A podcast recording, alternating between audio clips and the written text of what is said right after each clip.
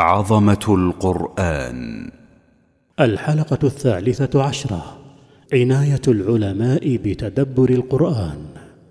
بسم الله الرحمن الرحيم. الحمد لله رب العالمين. والعاقبة للمتقين.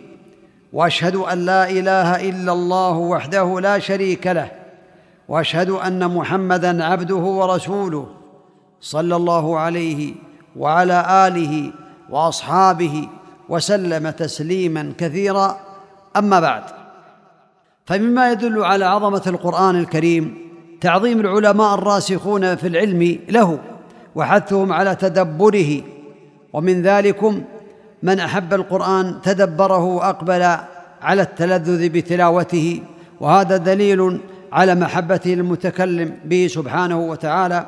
فإنه إذا أحب القرآن فقد أحب الله سبحانه وتعالى. ولا شك أن القرآن من أحبه أحبه الله.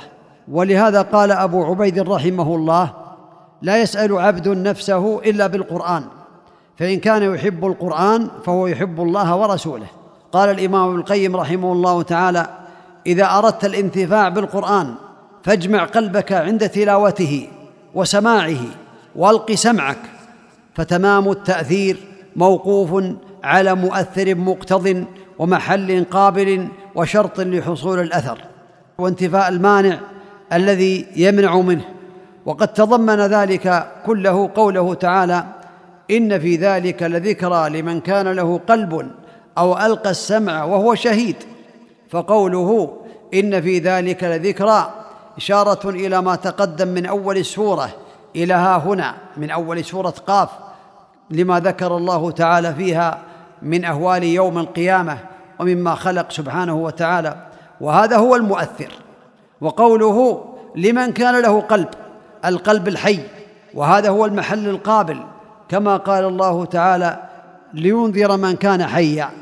وقوله تعالى أو ألقى السمع أي وجه سمعه وأصغى حاسة سمعه إلى ما يقال له. وهذا شرط التأثر بالكلام.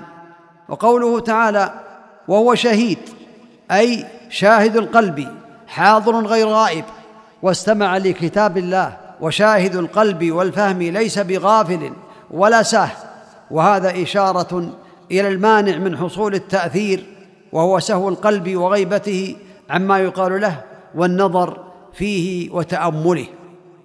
فإذا حصل المؤثر وهو القرآن والمحل القابل وهو القلب الحي وجد الشرط وهو الإصغاء وانتفى المانع وهو الاشتغال اشتغال القلب وانصرافه عنه إلى شيء آخر.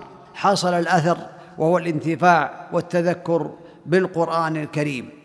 ومما يعين على التزام ذلك قول الله عز وجل أفلا يتدبرون القرآن؟ ولو كان من عند غير الله لوجدوا فيه اختلافا كثيرا.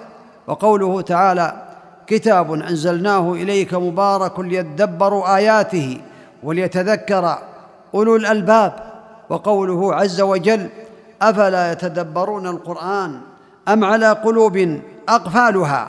فالمسلم عليه أن يعنى كما عني العلماء رحمهم الله تعالى بتدبر القرآن وعليه أن يتدبر القرآن وعليه أن يسأل الله أن يفتح قفل قلبه حتى يتدبر القرآن ويفهم القرآن ويستعين بالقرآن. على طلب العلم وعلى القرب من الله تبارك وتعالى فإن المسلم إذا اعتنى بتدبر القرآن وتفهم القرآن ازداد علمه وازداد فقهه وازدادت خشيته لله تعالى ومراقبته له في السر والعلن وكان سعيدا في الدنيا والآخرة. أسأل الله تعالى بأسمائه الحسنى وصفاته العلى أن يجعلني وإياكم ممن يستمعون القول فيتبعون أحسنه. إنه ولي ذلك والقادر عليه. وصلى الله وسلم وبارك على نبينا محمد وعلى آله وأصحابه وسلم تسليما كثيرا. جزى الله الشيخ خير الجزاء وجعله في ميزان حسناته.